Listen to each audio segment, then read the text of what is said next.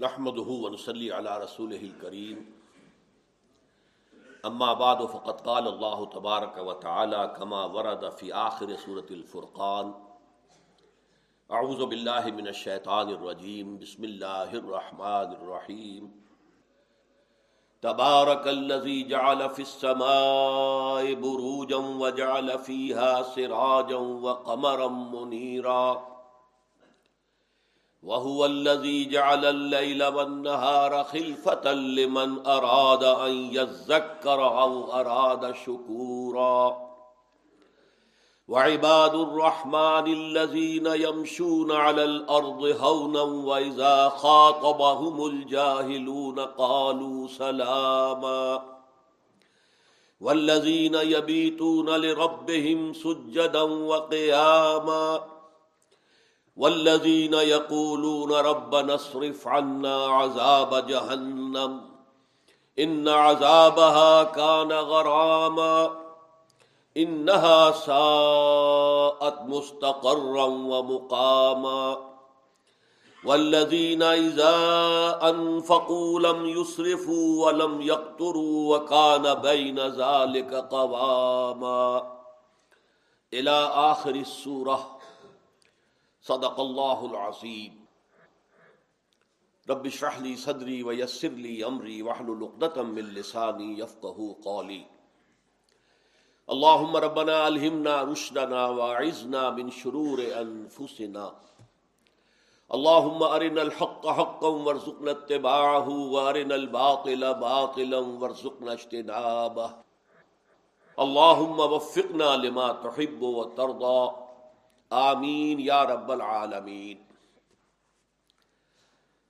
معزز حاضرین اور محترم خواتین، ایک دفعہ ذہن میں تازہ کر لیجیے کہ ان مجالس میں قرآن مجید کا سلسلے وار درس نہیں ہو رہا ہے کہ شروع سے تدریجن آگے بڑھ رہے ہوں، بلکہ ایک منتخب نصاب ہے مطالعہ قرآن حکیم کا، جو میں نے مرتب کیا اس مقصد سے کہ جو بنیادی تصورات ہیں ہمارے دین کے بارے میں، وہ واضح ہو جائیں۔ اور اس سے بھی بڑھ کر ایک مسلمان پر جو مدعی ایمان ہے، اس پر جو ذمہ داریاں عائد ہوتی ہیں، اس کے جو فرائض ہیں، گویا کہ جو لوازم نجات ہیں، ان کا تصور واضح ہو جائے۔ اس حوالے سے جو منتخب نصاب یہ ہے، جس کا درس ہو رہا ہے سلسلے وار، یہ چھ حصوں پر مشتمل ہے۔ پہلے حصے میں چار جامع اسباق تھے سورت العصر، آیت البر، سورہ لقمان کا دوسرا رکوع، اور سورہ حامی مسجدہ کی آیات تیس تا چھتیس۔ یہ چار جامع اسباق تھے جن میں کہ جامعیت کے ساتھ نجات کے لوازم یعنی اس میں ایمان بھی شامل ہے، عمل صالح بھی شامل ہے، حق کی وسیعت دعوت، تبلیغ، علم برداری، اعلان کرنا بھی شامل ہے۔ اور اس زمن میں جو بھی تکلیف آئے، جو بھی جھیلنا پڑے، اس پر صبر کرنا بھی شامل ہے۔ تو ان چاروں مقامات پر یہ چاروں چیزیں مختلف اصطلاحات میں اور مختلف کانٹیکسٹ میں بیان ہوئی ہیں۔ لہٰذا یہ چار اسباق جو ہیں، یہ پہلا حصہ ہے۔ دوسرے حصے میں پھر مباحث ایمانی آئے ہیں۔ اب ایک ایک کر کے ہم نے ایک ایک حصہ جو ہے، ان چار چیزوں میں سے ایک ایک کے لیے وقف کیا ہے۔ تو دوسرا حصہ مباحث ایمان پر مشتمل ہے۔ سورت الفاتحہ، پھر سورہ عال عمران کے آخری رکوع کی آیات، پھر سورت النور، پھر سورت التغابن، پھر سورت القیامہ۔ پانچ دروس تھے۔ اس کے بعد تیسرا حصہ شروع ہوا۔ تیسرے حصے میں عمل صالح کی تشریحات ہیں۔ لیکن اس میں ترتیب کیا ہے؟ ظاہر بات ہے کہ عمل کا معاملہ انفرادی زندگی سے متعلق بھی ہے، آئلی زندگی سے متعلق بھی ہے۔ معاشرتی زندگی سے متعلق بھی ہے، قومی اور ملی اور ریاستی سطح پر بھی متعلق ہے۔ تو تدریجن یہ ہے کہ سب سے پہلا سبق جو ہم پڑھ چکے تھے اس وقفے سے قبل، پہلے سبق میں ایک بندہ مومن کی تعمیر سیرت جن بنیادوں پر ہوتی ہے، وہ جو بنیادیں ہیں فنڈامنٹلز ہیں، ان کا ذکر ہوا تھا۔ سورہ مومنون کی پہلی گیارہ آیات اور سورہ معارج کی ہم مضمون آیات۔ تقابلی مطالعہ بھی ہم نے کیا۔ اس سے یہ بات سامنے آئی کہ بندہ مومن کے لیے ظاہر بات ہے، پہلی شے تو ایمان ہے ہی۔ اور اس کے بعد نمبر دو تعمیر سیرت میں وہ اقامت السلاط نماز کو قائم کرنا۔ اس کا ایک پہلو ہے باطنی۔ و لذین فی صلاحم خاشعون۔ اور ایک ہے اس کے نظام کی مداومت، محافظت، نظام کو قائم کرنا، ایک پورے نظام کی حیثیت سے قائم کرنا۔ اس کے بعد ایفائے عہد ہے۔ اس کے بعد تزکیہ ہے کہ آدمی اپنا مال خرچ کر سکے ضرورت مندوں کے لیے۔ اس کے بعد جنسی ڈسپلن کوئی کام غلط نہ ہو، جنسی خواہش جو ہے صرف جائز ضرورتوں سے پوری ہو۔ یہ ڈسپلن بھی ضروری ہے۔ پھر یہ کہ اگر شہادات ہیں، کوئی شہادتیں ہیں، گواہیاں ہیں، تو ان کو ادا کرنا۔ اول و آخر نماز۔ یہ ہے فنڈامنٹلز کے جن کے اوپر میں اگر علامہ اقبال کی اصطلاح استعمال کروں تو تعمیر خودی جو ہے، تعمیر خودی کیسے ہوگی؟ ایک بندہ مومن کی شخصیت کی تعمیر ان بنیادوں پر ہوگی؟ اب دوسرا سبق ہے یہ کہ جو سورہ الفرقان کے آخری رکو پر مشتمل ہے۔ اس میں اگرچہ کچھ اور مضامین بھی شامل ہیں، وہ میں آپ کو بتاؤں گا۔ جب ہمیں پورے رکو کا مطالعہ کرنا ہے تو وہ مضامین بھی آ جائیں گے۔ لیکن سترہ آیات جو ہے اس رکو کی، ان میں سے دس آیات جو ہے وہ ایک پوری طرح تعمیر شدہ شخصیت جو بندہ مومن کی ہونی چاہیے، اس کی کیا علامات ہیں؟ اس کے کیا خصائص ہیں؟ اس میں کیا چیزیں ہیں کہ جو نمایاں ہیں؟ اس کا فرق یوں سمجھیے کہ جیسے ایک عمارت آپ بناتے ہیں، تو آج کل آپ کو معلوم ہے پہلے اس کا سٹرکچر کھڑا ہو جاتا ہے۔ اگرچہ عام طور پر مغالتا ہوتا ہے، مکان بنانے والے کو کہ بھئی اب تو کام پورا ہو گیا، لیکن بعد میں معلوم ہوتا ہے کہ اصل کام تو اس کی فنیشنگ ہے۔ جس قدر محنت، جس قدر مشقت، جس قدر صرفہ اس پر آتا ہے، ہر شخص کو جس نے کوئی تعبیر کی، کرایا ہے مکان اپنا، اسے معلوم ہے۔ تو سٹرکچر تو وہ ہے کہ جو ہم سورہ مومنون اور سورہ معارج میں پڑھ چکے ہیں، یہ تو ہے بنیادیں جس پر تعمیر ہوگی لیکن پھر اس کی فنیشنگ اس کے آرکیٹیکچرل ٹچز اس میں خوبصورتی پیدا ہو جائے، دلاویزی پیدا ہو جائے۔ یہ چیز جو ہے در حقیقت یہ ہے کہ جو ان آیات میں دس آیات کے اندر سامنے آئیں گی، جس کو کہ علامہ اقبال نے کہا ہے کہ کہتے ہیں فرشتے کے دل آویز ہے مومن۔ ہوروں کو شکایت ہے، کم آمیز ہے مومن۔ بہرحال دوسرے مصرے کو اس وقت چھوڑ دے لیکن یہ جو کہتے ہیں فرشتے کہ دل آویز ہے مومن۔ مومن کی دل آویزی، اس کی شخصیت کے کہ جو تعمیر ہو چکی ہے قرآن اساسات پر، اس کے نمایاں اوصاف کیا ہوں گے؟ یہ ہے در حقیقت اس رکوع کی سترہ آیتوں میں سے دس آیتوں کا موضوع۔ اور وہی دس آیتیں گویا کہ ہمارے اس مسلسل جو ہم منتخب نصاب کا مطالعہ کر رہے ہیں، اس میں جو نفس مضمون کی کڑیاں ہیں، اس کے اعتبار سے وہی دس آیات اصل ہماری توجہ کا یہاں پر مرکز ہوگی۔ البتہ یہ کہ پہلی دو آیات اور آخری آیت، اس میں حکمت ایمان اس کا بیان ہے۔ اور وہ گویا کہ خلاصہ ہے اس کا جو کہ ایمانی مباحث میں ہم پڑھ چکے ہیں۔ اور درمیان میں اس رکو کے چار آیات جو ہیں، وہ حکمت دین دین میں سب سے بڑے بڑے گناہ کون سے ہیں جن کا سد باب کرنا ہے؟ اور پھر یہ کہ گناہ کا ارتکاب ہو ہی جائے تو آخر آیا اس کے نتائج سے، عواقب سے، اس کے اثرات سے بچنے کا کوئی راستہ ہے بھی کہ نہیں؟ یہ در حقیقت حکمت دین کے دو بہت اہم موضوعات ہیں کہ جن پر جو اصل جوف ہے اس رکوع کا، درمیانی حصہ، اس میں گفتگو ہوئی ہے۔ بس یہ تبہیلی کلمات جو ہیں کافی ہیں۔ اب آئیے ہم مطالعہ کرتے ہیں۔ تبارک الزی جال السماء بروجن بڑی بابرکت ہے وہ ذات جس نے آسمان میں برج رکھے۔ وجال فیحا سراجن اور اس میں ایک چراغ رکھا۔ وہ قمرم منیرا۔ اور چاند رکھا کہ جو روشن ہے وہ جال النہارا خلفتن اور وہی ہے کہ جس نے رات اور دن کو ایک دوسرے کے پیچھے لگا دیا ہے، ایک دوسرے کے پیچھے چلے آ رہے ہیں۔ مسلسل، رات دن کے تعاقب میں ہے، دن رات کے تعاقب میں ہے۔ لمن اراد کرا یہ سب کچھ ان کے لیے ہے کہ جو تذکر حاصل کرنا چاہے، یاد دہانی حاصل کرنا چاہے، او ارادہ شکورا، یا جو شکر کرنا چاہے۔ تو اب یہ جو دو آیتیں ہیں، یہ جان لیجیے۔ کہ در حقیقت ہم نے جو سورہ عال عمران میں پڑھا، بلکہ اس کی ہم مضمون آیت سورہ بقرہ کی بھی اس دوران درس جو ہے ہمارے زیر مطالعہ رہی کہ یہ تمام جو فنومینا آف دی نیچر ہے اس کائنات میں جو کچھ ہے ہے اور جو اس کے چلنے کے اندر جو فنومینا سامنے آ رہے ہیں۔ Creation of heavens and earth آسمانوں اور زمین کی تخلیق۔ ان نفی خلق السماوات والارض واختلاف اللیل والنہار والفلک التي تجری فی البحر بما ينفع الناس یہ طویل آیت ہے بار بار اس وقت دہرائی گئی ہے۔ اور سورہ آل عمران کے آخری رکو کی آیات جو ہمارا درس ہے، مستقل، اس میں ان نفی خلق السماوات والارض واختلاف اللیل والنہار لآیات لأولی الالباب یہ ہے کہ آسمان اور زمین کی تخلیق اور یہ اس کا جو نظام چل رہا ہے، اس میں رات اور دن کا جو عمل ہے۔ اگر رات ہی رہتی ایک مقام پر قرآن میں آیا ہمیشہ ہمیشہ تو کیا زندگی ممکن ہوتی؟ اگر دن ہی رہتا ہمیشہ ہمیشہ تو کیا زندگی ممکن ہوتی؟ ظاہر بات ہے کہ نہیں۔ تو یہ دن اور رات کا الٹ پھیر جو ہے، اس میں اللہ تعالیٰ کی بڑی حکمت ہے آپ کو معلوم ہے کہ پلانٹ کنگڈم کے اندر جو ان کا ریسپریٹری پروسیس ہے، وہ ریورس ہو جاتا ہے۔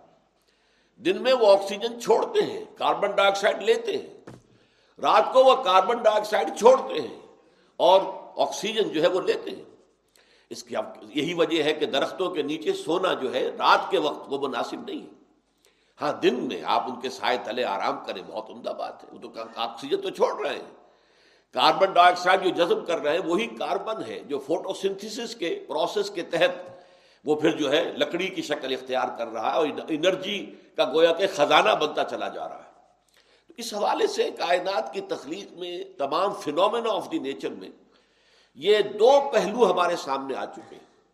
ایک تو اس کا فائدہ کیا؟ تذکر۔ تذکر تفصیل سے گفتگو ہو چکی ہے، یاد ہوگا کہ جہاں تک اللہ تعالی پر ایمان کا تعلق ہے، اللہ کی معرفت اور محبت، وہ ہماری روح کے اندر موجود ہے لیکن اس پر ظہول کے پردے پڑے ہوئے ہیں، نسیان کے پردے پڑے ہوئے ہیں۔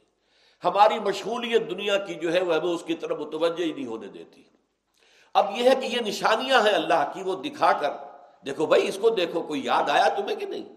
اس سورج کو دیکھو، اس کو دیکھ کر کسی کی ربوبیت کا احساس تمہارے ذہن میں پیدا ہوا یا نہیں؟ یہ رات اور دن کے نظام پر غور کرو۔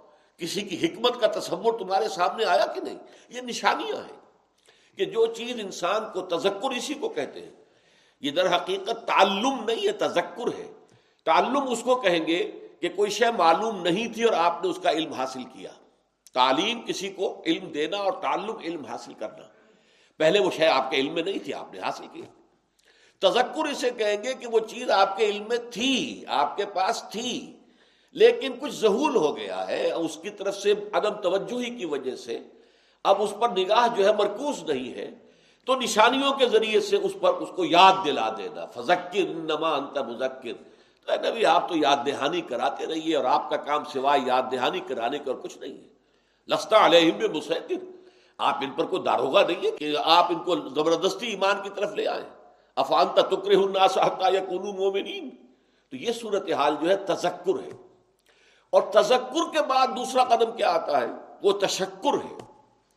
ان چیزوں سے ہمیں جو فائدے ہو رہے ہیں، ان چیزوں سے ہماری جو ضروریات پوری ہو رہی ہیں، ان چیزوں سے ہمارے وجود کے لیے جو تسلسل کا سامان فراہم ہو رہا ہے، اس پر شکر کرنا۔ پہلے اللہ کی معرفت ہوئی، اللہ کو پہچانا۔ ان تمام آیات کے حوالے سے اللہ تعالیٰ کی معرفت اور اللہ تعالیٰ کی پہچان حاصل ہو گئی۔ اگلا قدم یہ ہے کہ اس کے لیے شکر کا بے انتہا، بے پایا جذبہ قلب کی گہرائیوں سے ابھرے۔ اس کی میں تفصیل بیان کر چکا ہوں سورہ لقمان کے دوسرے رکو میں۔ بلقد آتے نا لقمان الحکمت انشکر للہ شکر کیا ہے؟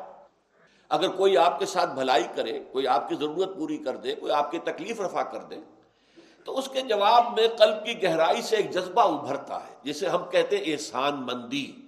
یہ احسان مندی جو ہے، اگر نہ ظاہر ہو، تو اس کا مطلب یہ ہے کہ انسان کی شخصیت مسق ہو چکی ہے، فطرت مسق ہو، جسے پتہ ہی نہیں ہے، احساس ہی نہیں ہوا کہ میرے ساتھ کسی نے بھلائی کی ہے۔ تو یہ تو یوں سمجھیے کہ پرورٹڈ نیچر ہے۔ اگر فطرت اپنی صلاحیت پر اور اپنی صحت پر برقرار ہے تو لازمن جذبہ شکر پیدا ہوتا ہے۔ اس نے میری یہ ضرور، یہ حیوانوں کے اندر بھی ہے، اس کے لیے بہت سے قصے، کہانیاں بھی مشہور ہیں۔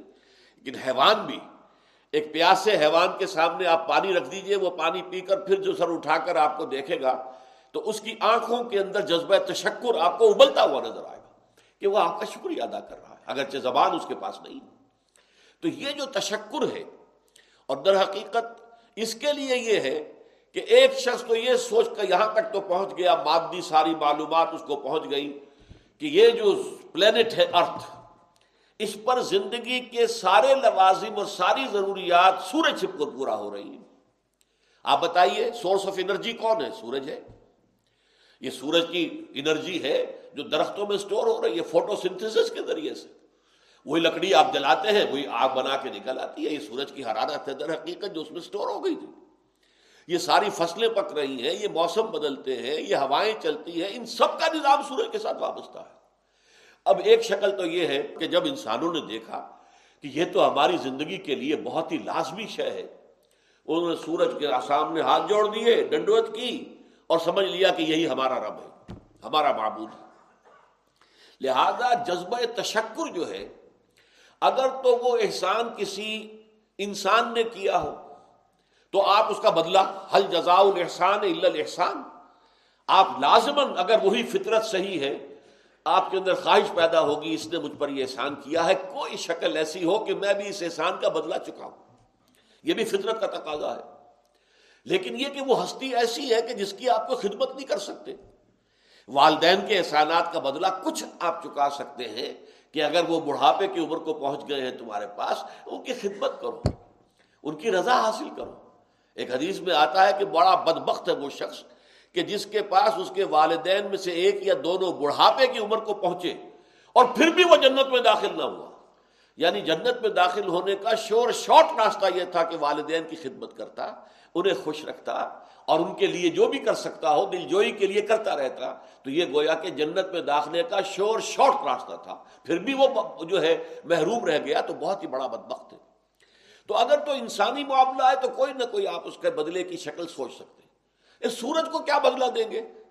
سورج کا تو یہی ہے کہ آپ نے سر جھکا دیا، اس کی تعظیم، اس کی عظمت، اس کے مندر بنا دیے۔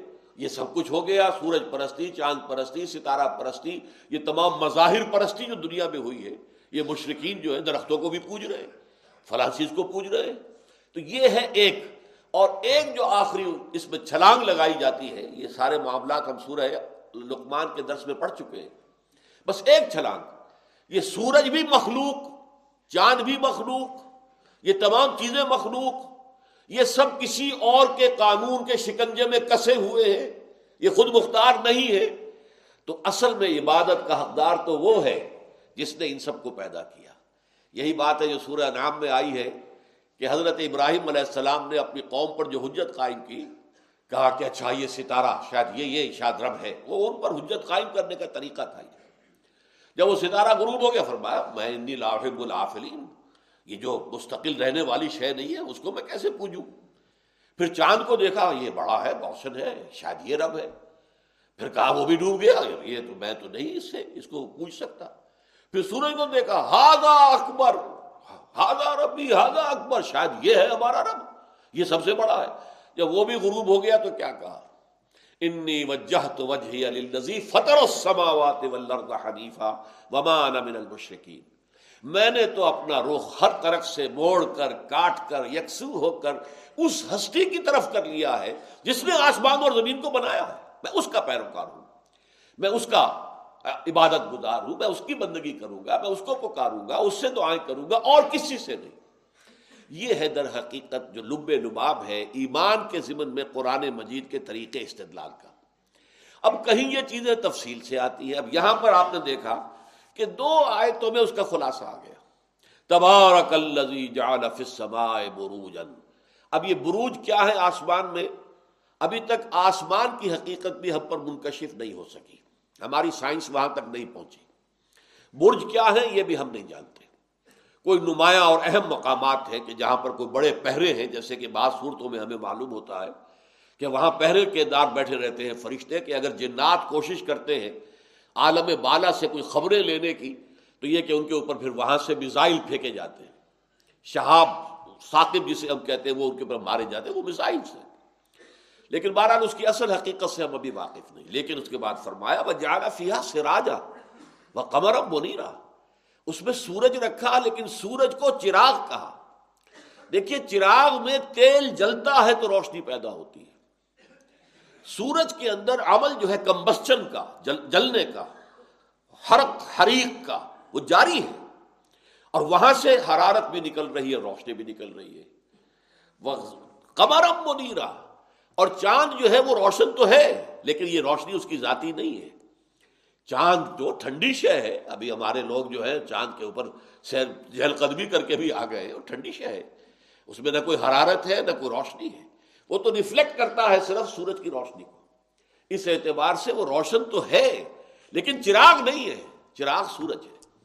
اب دیکھیے، یہ چیز آج سے چودہ سو برس پہلے کہی جا رہی ہے۔ اصل میں اسی قسم کے نکات ہیں کہ جس نے متاثر کیا بورس بوکائی کو کہ قرآن مجید کا ایک ایک لفظ جو ہے وہ جو سائنٹیفک انکشافات ہوئے ہیں اور آج انسانوں کو جو کچھ معلوم ہے، ورنہ اس سے پہلے چاند اور سورج کے درمیان کیا فرق کر سکتا تھا انسان؟ کہ کس کی روشنی ذاتی ہے اور کس کی روشنی جو ہے مستعار ہے، کسی سے لی ہوئی ہے ریفلیکٹ ہو رہی ہے۔ لیکن الفاظ قرآن کے یہ وجال فیحا سے راجا اس کے اندر چراغ ہے، ایک جل رہا ہے اس کے اندر، اس کا تیل ہے، وہ کوئی ایٹمک مادہ ہے جو جل رہا ہے۔ جس کے وہاں طوفان پر طوفان آتے رہتے ایکسپلوژنز ہوتے رہتے، جس کا جس کی حرارت کا ہم کو تصور نہیں کر سکتے۔ Billions billions of Fahrenheit temperature ہو رہا ہے۔ وہ سب کیا ہے؟ وہ سراج ہے۔ وہ قبر منیرا وہ نہارا خلفت یہ جو ایک چکر چل رہا ہے۔ رات کے بعد دن دن کے بعد رات۔ اب اس کے ساتھ سارا نباتاتی نظام اور حیواناتی نظام جو ہے، اس زمین کے اوپر جو ہے وہ اس دن رات کے فرق بنیاد پر مبنی ہے، جیسا کہ میں ایک بات آپ کو بتا بھی چکا ہوں۔ لمن کرا اب یہ ساری چیزیں موجود ہیں۔ کوئی شخص بے حص ہے، توجہ ہی نہیں دیتا۔ وہ صرف اپنی مادی ضروریات میں گم ہو چکا ہے۔ کافر کی یہ پہچان کے آفاق میں گم ہے۔ اس آفاق سے پرے اسے کچھ نظر آتا ہی نہیں، نہ وہ اس کے بارے میں سوچتا ہے، نہ غور کرتا ہے۔ یوں سمجھ لیجیے کہ آفاق کے اندر اندر جن کی غور و فکر کی بات ہے، وہ ہے کہ جنہیں ہم کہیں گے کہ یہ در حقیقت میٹیریلسٹ ہے یہ مادی سوچ جن کی ہے، وہ صرف آفاق کے اندر رہیں گے۔ وہ جن تک بھی ہماری ہوا سے خمسہ کی رسائی ہوگی جن اشیاء تک، صرف اس کو توجہ کریں گے۔ جسے میٹا فزکس کہا جاتا ماوراؤ طبیعت اس سے انہیں کوئی دلچسپی نہیں، بحث ہی نہیں۔ لیکن جس شخص کے اندر یہ چیز موجود ہے، وہ اس سے عبرت حاصل کر رہا ہے، سبق حاصل کر رہا ہے۔ لمن اراد یا زکرا تو تذکر پیدا ہوگا ان چیزوں کے ذریعے، او اراد شکورا، یا اس کے اندر شکر کا اگر مادہ ہے، تو پھر وہ اللہ تعالیٰ کا شکر کرے گا، اور اللہ تعالیٰ کے لیے ایک جذبہ عبادت اس کے اندر پیدا ہو جائے گا۔ اب وہ شروع ہو رہا ہے، وہ لوگ کہ جن کے اندر یہ کیفیت بھرپور طریقے پر پیدا ہو چکی ہو، ان کے اوصاف کیا ہے وہ عباد الرحمان الزین یمشون ہونا رحمان کے محبوب بندے، پسندیدہ بندے، اصل بندے۔ ویسے تو سبھی اس کے بندے ہیں۔ سب کو اس نے پیدا کیا ہے، سب اس کی مخلوق ہے۔ لیکن یہ کہ ان میں وہ بندے جو رحمان کو محبوب ہے وہ کیا ہے نمبر ایک بس ان کا یہ ہے، یمشون الارض ہاؤنا۔ زمین پر چلتے ہیں آہستگی کے ساتھ، فروتنی کے ساتھ۔ ان کی چال میں تکبر نہیں ہوتا، تمرد نہیں ہوتا۔ اکڑ کر نہیں چلتے۔ کچھ اپنے کچھ ہونے کا ایجاب المر بے نفس ہی، یہ ان کے دماغ میں کوئی خلناس نہیں ہے۔ جب انہوں نے جان لیا، اللہ کو پہچان لیا، تو اللہ تعالیٰ کو پہچاننے کے بعد توازو اس کے سامنے جھکے رہنا۔ معلوم ہے کہ میرا ایک مالک ہے، خالق ہے، میں کچھ بھی نہیں ہوں۔ میں کچھ کر ہی نہیں سکتا جب تک کہ اس کا عزن نہ ہو۔ مجھ پر کوئی شے وارد نہیں ہو سکتی سورت تغامن کے مضامین دوہرا رہا ہوں۔ جب تک کہ اس کا عزن نہ ہو۔ تو ان کے اندر ایک عجز آجزی فروتنی توازو تزلل پیدا ہوتا ہے۔ ان کے اندر وہ شیخی خوری نہیں ہوگی، ان کے اندر تمرد نہیں ہوگا۔ جیسے کہ سورہ لقمان میں ہم نے پڑھا بلا تمش فلر مرحا۔ زمین پہ اکڑ کر بچ چلو۔ ان اللہ لا يحب كل مختار فخور۔ اللہ تعالیٰ کو یہ شیخی خور فخر کرنے والے اور گھوڑے کی سی تمکنت والی چال والے جو ہے چلتے ہیں جو، وہ اللہ کو پسند نہیں ہے، بالکل پسند نہیں ہے۔ تو وہ عباد الرحمان اب دیکھیے یہاں پر یہ کوئی بہت بڑی شہ نہیں ہے۔ لیکن صرف ایسے ہے کہ جیسے آپ تھرمامیٹر لگائیں اور ٹیمپریچر معلوم ہو جائے۔ یہ ایک شے ایسی ہے کہ ان کی چال ڈھال سے بھی یہ معلوم ہوتا ہے کہ وہ اپنے آپ کو خود مختار نہیں سمجھتے۔ ان کے اندر کوئی فرعونیت نہیں ہے، ان میں قانونیت نہیں ہے کہ جو سمجھتے ہو کہ دولت میں نے پیدا کی ہے۔ میری صلاحیت اور میری جو ہے آرگنائزیشن اور میری منصوبہ بندی، میری پلاننگ در حقیقت تھی، جس سے مجھے دولت ملی اوتی تو ہوا علم ہندی یہ فرق اس کے قانون کے الفاظ ہیں۔ تو انسان میں قانونیت نہ آئے، فرعونیت نہ آئے، بلکہ بندگی، اللہ کے سامنے جھکے رہنے کا معاملہ۔ چلتے ہوئے بھی محسوس ہو، کوئی بندہ چل رہا ہے، کوئی آقا نہیں چل رہا ہے کہ بندہ ہے، غلام ہے۔ اللہ کی غلامی کا ہر وقت جو ہے، ان کی تمام حرکات و سکنات سے بھی اعلان ہو رہا ہو۔ کہ انی عبد اللہ میں اللہ کا بندہ ہوں۔ وعباد الرحمن الزین یمشون الارض حونا واذا خاطبهم الجاهلون قالوا سلاما۔ اور جب جاہل لوگ ان سے الجھتے ہیں، مخاطب ہوتے ہیں، بیسم بیسا کرنا چاہتے ہیں، وہ کہتے ہیں بھائی سلام۔ وہ ان سے الجھتے نہیں ہیں۔ اب یہ ایک بڑی میچور شخصیت کا نقشہ ہے۔ آپ دیکھیں گے کہ بعض ہمارے دینی کارکن مختلف جماعتوں، تحریکوں سے وابستہ ہوں۔ کوئی بہت بڑا جوش ان کے اندر پیدا ہو گیا۔ اب ہر ایک کے گلے پڑ رہے ہیں بحثے کر رہے ہیں۔ منوا کے چھوڑوں گا، وہ مان نہیں رہا ہے۔ لیکن یہ کہ جو اصل مبلغ ہونا چاہیے، حکمت تبلیغ کے ساتھ۔ دیکھیں موقع بھی صحیح ہے کہ نہیں۔ یہ شخص اپنی کسی اور ضرورت میں مصروف ہے تو بات نہ کی جائے۔ اس کا موقع دیکھا جائے۔ پھر اس کے اندر آمادگی نظر آ رہی ہو تو بات کی جائے۔ اگر محسوس ہو جائے پہلے ہی دوسرے یا تیسرے جملے میں کہ اکھڑ آدمی ہے، ماننے والا نہیں ہے، دلیل کو قبول کرنے والا نہیں ہے ضدی ہے ہٹ درم ہے، تو بس رخصت ہو جاؤ۔ ان کے اندر، ان کے ساتھ الجھنے سے کچھ حاصل نہیں۔ تم زبردستی ان کے اندر ایمان پیدا نہیں کر سکتے۔ بلکہ اگر وہ تم سے الجھیں، تو تمہارا کام ہے بھائی سلام۔ بھائی اس وقت جو ہے، نہ میری بات آپ کی سمجھ میں آ رہی ہے اور نہ ہی آپ کی بات میری سمجھ میں آ رہی ہے۔ تو چلیے پھر کبھی بات کریں گے۔ لیکن یہ علیحدگی جو ہے، یہ سلامہ کے ساتھ ہو۔ یہ نہیں کہ ایک دوسرے کے ساتھ گالن گلوچ ہو کر یا یہ کہ گریبان پکڑ کر ایک دوسرے کا اور پھر ہی علیحدہ نہیں۔ شائستگی جس کو کہتے ہیں، شائستگی میچورٹی تو دعوت و حکمت کے اندر ادو الا رب سبیل رب کا بالحکمت والموعظت الحسنت وجادل باللتی احسن۔ اپنے رب کے راستے کی طرف بلاؤ، یہ تمہارا فرض ہے، تمہیں تبلیغ کرنی ہے، دعوت اللہ کا فریضہ سر انجام دینا ہے۔ لیکن نمبر ایک، حکمت کے ساتھ۔ نمبر دو، اچھے بعض کے ذریعے سے۔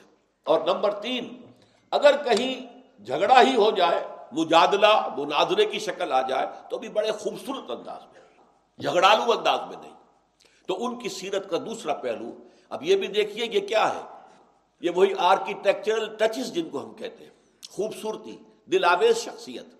ایک جھگڑالو انسان بحثم بحثی کے لگا ہوا ہے، پسینے آ رہے ہیں، آواز بلند ہو رہی ہے۔ وہاں سورہ لقمان میں ہم نے یہ بھی پڑھا ہے کہ اپنی آواز بلند نہ کرو، بلکہ یہ کہ بات کرو تو جیسے کہ بات کرنے کا طریقہ ہوتا ہے۔ اور جب اندازہ ہو جائے یہ ماننے والا نہیں ہے، یہ موڈ میں نہیں ہے، غور ہی نہیں کر رہا، تو خام خواہ اس کے ساتھ الجھے رہنے کا کچھ حاصل نہیں۔ ولزین سجدم و قیام اور وہ لوگ کے جو راتیں بسر کرتے ہیں، اپنے را، اپنے رب کے سامنے سجدے میں گر کر اور کھڑے رہ کر۔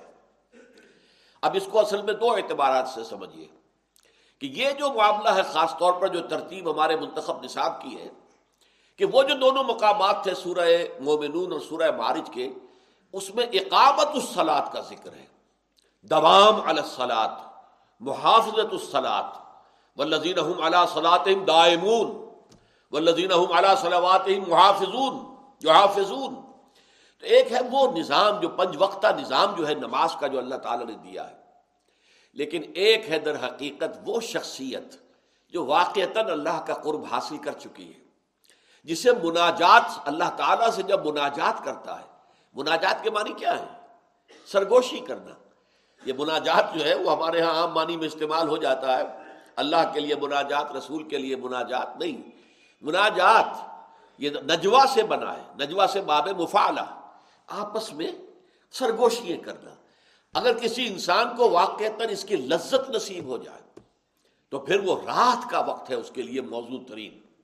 وہ رات کو سجدے کرتے ہیں، اللہ کے سامنے کھڑے رہتے ہیں، عبادت کرتے ہیں، اللہ سے گفتگو کرتے ہیں، اللہ سے مکالمہ اور مخاطبہ جو ہے، وہ انہیں حاصل ہوتا ہے۔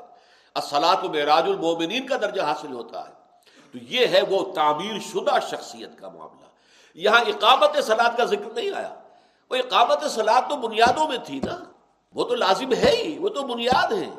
مکان کے نیچے جو ہے بنیادیں وہ تو موجود ہے ہی ہے اور اصل وزن پوری عمارت کا انہیں پر جا رہا ہے۔ اس وقت تو وہ آرکیٹیکچرل بیوٹی جو ہے، دل آویز ہے مومن۔ جو مومن کی دل آویز اور دلکش شخصیت ہے کہ اس کا تذکرہ ہو رہا ہے۔ وہ لذین یبی رب سجدم و قیامہ جو رات گزارتے ہیں اپنے رب کے لیے سجدہ کرتے ہوئے اور کھڑے رہ کر۔ البتہ اس میں ایک دوسرا پہلو بھی نوٹ کیجیے کہ در حقیقت یہ سورہ فرقان سے ان مکی صورتوں کے دو گروپوں کا آغاز ہو رہا ہے جو نبی اکرم صلی اللہ علیہ وسلم پر جو قیام مکہ کا بارہ سال کا عرصہ ہے، اس کے درمیانی عرصے میں نازل ہوئی ہے سن پانچ نبوی سے لے کر سن آٹھ نبوی تک۔ اس سے پہلے کی جتنی مکی صورتیں ہیں اکثر و بیشتر سوائے ایک آدھ اس میں ایکسیپشن ہے، وہ سب آخری دور میں نازل ہوئی ہیں مکہ مکرمہ کے یعنی سن آٹھ سے اور سن بارہ تک۔ لیکن یہ جو ہے وہ اس دور کی ہے۔ اس وقت تک ابھی فرض نماز کا نظام آیا ہی نہیں تھا۔ فرض نماز کا نظام جو ہے، پنج وقتہ نماز کا، وہ سن گیارہ نبوی میں آیا ہے، ہجرت سے ایک ڈیڑھ سال، دو سال قبل۔ جبکہ آپ کو معراج حاصل ہوا اور اس معراج میں یہ نمازیں فرض کی گئی ہیں۔ اس کے بعد آیا وہ سورہ بنی اسرائیل کا زمانہ نزول ہے۔ عقیم صلاح لدلو کی شم سے غسق اللیل و قرآن الفجر۔ اس سے پہلے اصل نماز تھی ہی رات کی۔ جیسے کہ بالکل آغاز میں سورہ مزمل میں یا ایوہ المزمل قم اللیل الا قلیلا نصفہ اب انقص منہ قلیلا اوزد علیہ ورتل القرآن ترتیلا۔ اے کمبل میں لپٹ کر لیٹنے والے راتوں کو کھڑے رہا کرو، سوائے تھوڑی سی دیر کے، تھوڑے سے وقفے کے۔ کم سے کم استراحت، زیادہ سے زیادہ اللہ کے سامنے قیام۔ اور قیام سے مراد وہاں صرف قیام نہیں ہے نماز ہے۔ قیام بھی نماز کا ایک رکن ہے۔ رکوع بھی اس کا رکن ہے۔ سجود بھی رکن ہے۔ وہاں صرف قیام کا لفظ استعمال کیا، یہاں سجدہ اور رکوع کا ذکر کیا۔ قیام کا اور سجدے کا۔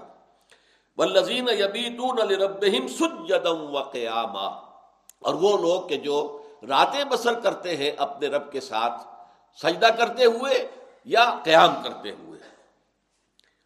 ولزین یقولون رب نصرف عنا عذاب جہنم اور وہ لوگ جو کہتے رہتے ہیں، اس سب کے باوجود، شخصیت کی پوری تعمیر کر لینے کے باوجود جہنم کے خوف سے آزاد نہیں ہوتے۔ یہ اچھی طرح سمجھ لیجیے۔ بڑے سے بڑا نیک آدمی ہو، بڑے سے بڑا ولی اللہ ہو، یہاں تک کہ بڑے سے بڑے صحابی، وہ بھی جہنم کے خوف سے آزاد نہیں تھے۔ حضرت عمر کے بارے میں آتا ہے رضی اللہ تعالیٰ جب انتقال کا وقت آیا ہے، تو آپ پر بڑی استراب کی کیفیت تھی، بہت استراب بہت بے چین۔ حضرت عبداللہ ابن عمر صاحبزادے ہیں، رضی اللہ تعالیٰ عنہ انہوں نے اپنے زانو پر حضرت اپنے والد کا سر رکھا اور عرض کیا کہ آپ کیوں اتنے پریشان ہیں؟ آپ کے لیے تو اللہ تعالیٰ کے ہاں اونچے سے اونچے درجات ہیں۔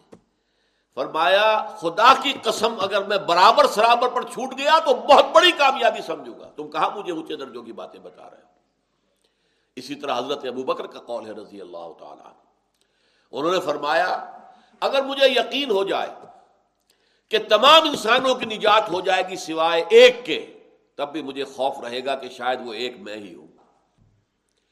اور اگر مجھے یقین ہو جائے یعنی اس خوف کے ساتھ ساتھ رجا بھی ماں بین الخوف و رجا خوف بھی رہے اور امید بھی رہے۔ اللہ تعالیٰ کی رحمت سے، اللہ تعالیٰ کی شان غفاری سے، اللہ تعالیٰ کی ستاری سے، اللہ تعالیٰ کے رعف الرحیم ہونے کے حوالے سے امید بھی رہے۔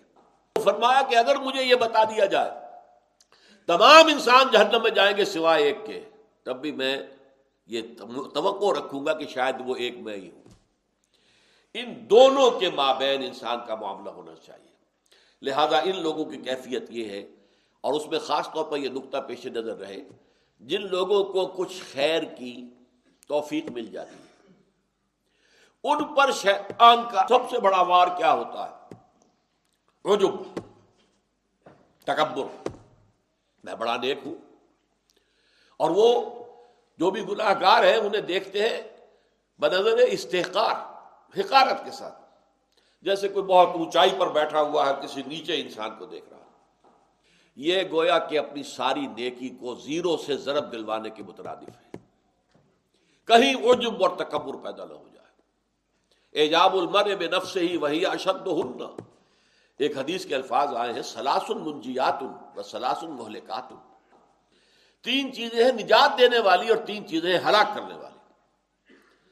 نجات دینے والی چیزیں فتق اللہ ہے فصر والعلانیہ اللہ کا تقوی ہر کھلی اور چھپی حالت کے اندر، چاہے تخلیے میں ہو، چاہے کئی لوگوں کے درمیان ہو تقوا رہے۔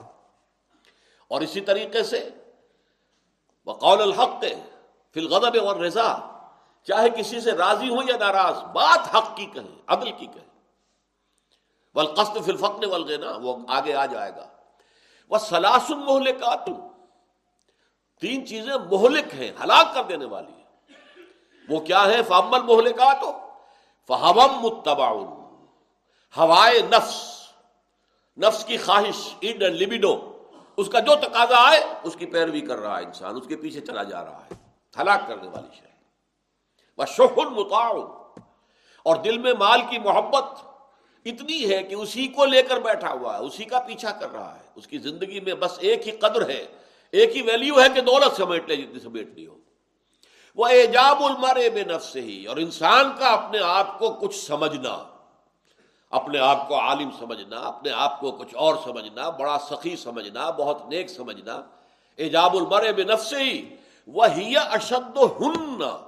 تینوں مہلکات میں سب سے زیادہ شدید یہ سب سے زیادہ مہلک شہ یہ تو فرمایا ولزین یقول وہ لوگ کے جو کہتے رہتے ہیں رب نصف انا عذاب جانا رب ہمارے، پھیر دے ہم سے جہنم کے عذاب کو۔ اس رخ کو ہم سے پھیر دے، ہم سے دور کر دے۔ پروردگار ہمیں اس سے بچا لے۔ ان عذاب کا نہ یقیناً اس جہنم کا عذاب جو ہے، وہ تو بہت چمٹ دینے والی شے ہے، چمٹ جاتی ہے۔ پھر اس سے نجات پانے کی کوئی شکل نہیں۔ نہ موت جو ہے، چھٹکارا دلا سکے گی۔ وہاں تو یہ ہے کہ انسان وہ جب جہنم میں داخل ہو جائیں گے، ہر لہجہ موت مانگیں گے۔ لیکن موت نہیں ملے گی۔ وبا ہوا بے میت موت اب نہیں آئے گی۔ اب ہمیشہ ہمیش کے لیے تمہیں یہ سختیاں، یہ عذاب جھیلنا ان عذاب ہوں کانا گراما اے اللہ، اس کا عذاب تو چپٹ جانے والی پروردگار ہمیں اس سے بچا۔ گویا کہ وہ سب کچھ کرنے کے باوجود بھی یہ نہیں سمجھتے کہ ہمارے اعمال اس درجے کے ہیں کہ ہمیں تو لازمت نجات مل جائے گی۔ نہیں۔ اس میں نوٹ کیجیے، میں نے کئی مرتبہ آپ کو وہ حدیث سنائی ہے کہ حضور نے فرمایا، کوئی انسان بھی جنت میں داخل نہیں ہو سکے گا جب تک کہ رحمت خدا بندی دستگیری نہ کرے۔ محض اپنے اعمال کی وجہ سے کوئی شخص نہیں جا سکے۔ اب یہ در حقیقت ایسا کیٹیگوریکل سٹیٹمنٹ تھا کہ اس پر کسی صحابی نے پوچھ لیا، حضور کیا آپ بھی؟ کیا آپ بھی محض اپنے عمل کی بنیاد پر جنت میں داخل نہیں ہوں گے؟ فرمایا ہاں میں بھی۔ اللہ تغمدنی ربی برحمت ہی میں بھی جنت میں داخل نہیں ہو سکوں گا اللہ یہ کہ اللہ تعالی میرا رب مجھے ڈھانپ لے، اپنی رحمت کی چادر میں مجھے چھپا لے۔ اپنی رحمت کی چادر مجھے مجھے اڑا دے۔ اگر یہ نہ ہوا تو میں بھی جنت میں داخل نہیں ہو سکوں گا۔ یہ احساس رہے تو ظاہر بات ہے، اب کس کون ہوگا جسے اپنی نیکی کا غرہ پیدا ہو جائے؟ اپنی عبادت گزاری کا، اپنے علم کا، اپنے زہد کا، اپنے تقوا کا، ختم نہیں۔ جس کو ہو گیا، معلوم ہوا کہ شیطان کا بھرپور وار اس پر ہو گیا کہ ساری زندگی کی محنت اور وہ جو ہے مشقت جو اس نے کی تھی وہ اکارت گئی۔ اگر علم کا زوم پیدا ہو گیا تو علم حاصل کرنے میں جو کچھ محنت کی تھی وہ زیرو سے ضرب کھا کر زیرو ہو گیا۔ عبادت گزاری جو ہے اگر اس نے آپ کے اندر عجب پیدا کر دیا عرور پیدا کر دیا، تکبر پیدا کر دیا تو معلوم ہوا کہ اب آپ کی وہ ساری عبادت گزاری آپ کے لیے مفید نہیں۔ تو ولزین یقون رب صرف عذاب جہنم ان عذاب کا نا غرامہ انہا سات مستقرم و وہ جہنم جو ہے بہت بری جگہ ہے مستقل جائے قرار کے طور پر بھی مستقر مستقر کہتے ہیں جہاں قرار پکڑ لیا جائے مستقل رہنے کی جگہ اور مقامہ کہیں قیام کیا ہے تھوڑی دیر ٹھہرے ہیں یہ دونوں اعتبار سے بہت بری جگہ ہے اس سورہ مبارکہ میں یہ آیا ہے، جنت کے بارے میں آگے چل کر آئے گا، آخر کے قریب۔ حسنت مستقر و مقامہ۔ جنت جو ہے وہ نہایت اچھی جگہ ہے، بہت اعلیٰ جگہ ہے۔ اس کی رانائیوں میں، اس کی دلچسپیوں میں کوئی کمی واقع نہیں ہوگی۔ چاہے وہاں مستقل قیام ہو اور چاہے تھوڑا سا عرصہ۔ یہ جو تقابل کیا ہے، اس کو یوں سمجھیے کہ ہمارا جو تصور ہے دنیا کے بارے میں، اعلی سے اعلی مقام ہو اعلی سے اعلی، سوئٹزرلینڈ ہے، کشمیر ہے، کوئی ہے، لیکن اگر آپ مستقل وہاں پر رہیں گے تو اس کے اندر کوئی حسن آپ کو نظر نہیں آئے گا۔ کشمیر میں رہنے والوں سے پوچھئے کون سا حسن وہاں ہے۔ ہاں کوئی شخص جاتا ہے سیر کرنے کے لیے، اسے وہاں پر حسن نظر آتا ہے۔ جو وہاں رہتے ہیں، انہیں وہاں کی دقتیں، وہاں برف باریاں وہاں سختیاں بہت زیادہ نظر آتی ہیں۔ اس کے اندر جو ہے وہ، اور یہ کہ مستقل رہنا پڑے تو اچھی سے اچھی جگہ سے انسان کا جی بھر جاتا ہے۔ طبیعت اکھڑ جاتی لیکن جنت ایسی جگہ نہیں ہے۔ وہاں چاہے تھوڑی دیر کے لیے، اگرچہ جنت میں تھوڑی دیر کے لیے داخلے کا کوئی سوال نہیں ہے، وہ تو جو داخل ہوگا ہمیشہ کے لیے ہوگا۔ لیکن یہ کہ بات بتانے کا انداز ہے، اسلوب ہے۔ وہاں تھوڑی سی دیر کے لیے کوئی جائے گا تو اس کے لیے بھی راہن و ریحان، وہ بہترین ہوگا منظر اس کے لیے وہاں کی جو لذتیں ہیں اور جو مستقل رہے گا، اس کے لیے بھی وہاں کی رانائیوں میں کمی نہیں آئے گی۔ اس کا دل بھرے گا نہیں۔ وہ یہ نہیں سمجھے گا کہ بس اب دل بھر گیا، نہیں۔ اس کے لیے، اس کے اندر دلچسپیاں، رانائیاں بڑھتی چلی جائیں گی۔ اس کے حسن میں اضافہ ہوتا چلا جائے گا۔ اور جہنم مستقل رہنے کے اعتبار سے تو جو بدترین جگہ ہے، وہ ہے ہی۔ لیکن تھوڑی سی دیر کے لیے بھی اگر کوئی اس میں داخل کر دیا گیا، تو اس کی سختیاں اور اس کی جو شدائد ہیں، اس کا جو عذاب ہے، وہ پوری طرح اپنے آپ کو ریویل کر دے گی، پوری طرح محسوس کرا دے گی۔ سات مستقر و مقامہ وہ بہت ہی بری جگہ ہے۔ مستقل جائے قرار کے اعتبار سے بھی اور تھوڑی دیر کے قیام کے لیے و لذین اضا انفقو لم یوسرف و لم یخترو اور وہ لوگ کہ جب خرچ کرتے ہیں تو نہ تو اسراف سے کام لیتے ہیں اور نہ بخل سے کام لیتے ہیں۔ وکان بے نظال کا قوامہ بلکہ ان دونوں کے مابین ان کا موقف ہوتا ہے، چلن رہتا ہے۔ یہ بھی ایک میچیور انسان، شائستہ انسان، اس کی ایک بہت عمدہ اور اہم صلاحیت ہے۔ ایسا نہیں ہے کہ اگر کوئی تنگی آ گئی ہے تو بالکل دل بجھ گیا۔ اب یہ کہ ضروری شے پر بھی کچھ خرچ کرنے کو آمادہ نہیں ہو رہا۔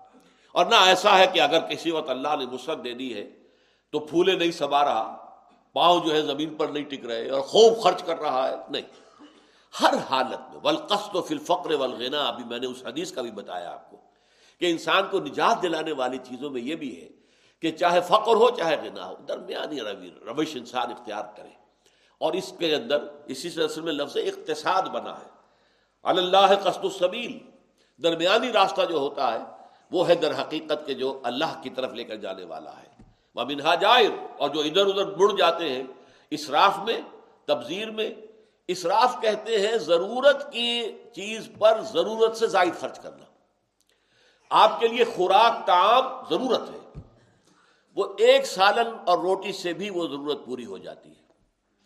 چھ چھ ڈشز اور ان کے کورسز چل رہے ہوں، یہ اسراف ہے۔ ہاں تبزیر اس سے بھی برا فیل ہے، وہ آئے گا اگلے درس کے اندر، سورہ بنی اسرائیل میں۔ تبزیر یہ کہ بلا ضرورت خرچ کرنا۔